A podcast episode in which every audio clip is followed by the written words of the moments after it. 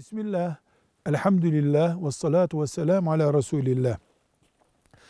Trafik kazasında birden çok ölüme neden olan bir Müslüman, Allah katında tevbesinin kabul olması için ne yapması lazım?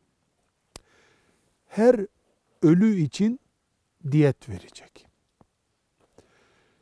Ve her ölen için iki ay oruç tutacak. Buna kefaret orucu diyoruz. 60 gün ara vermeden. Bir zaman dinlenip öbür ölümüne sebep olduğu kişi için de 60 gün ara vermeden oruç tutacak. Allah katında tövbesinin kabul olması için. Diyet konusu da sigortadan, akrabalardan anlaşarak diğer tarafla bir türlü hallolacak bir konudur. Velhamdülillahi Rabbil Alemin.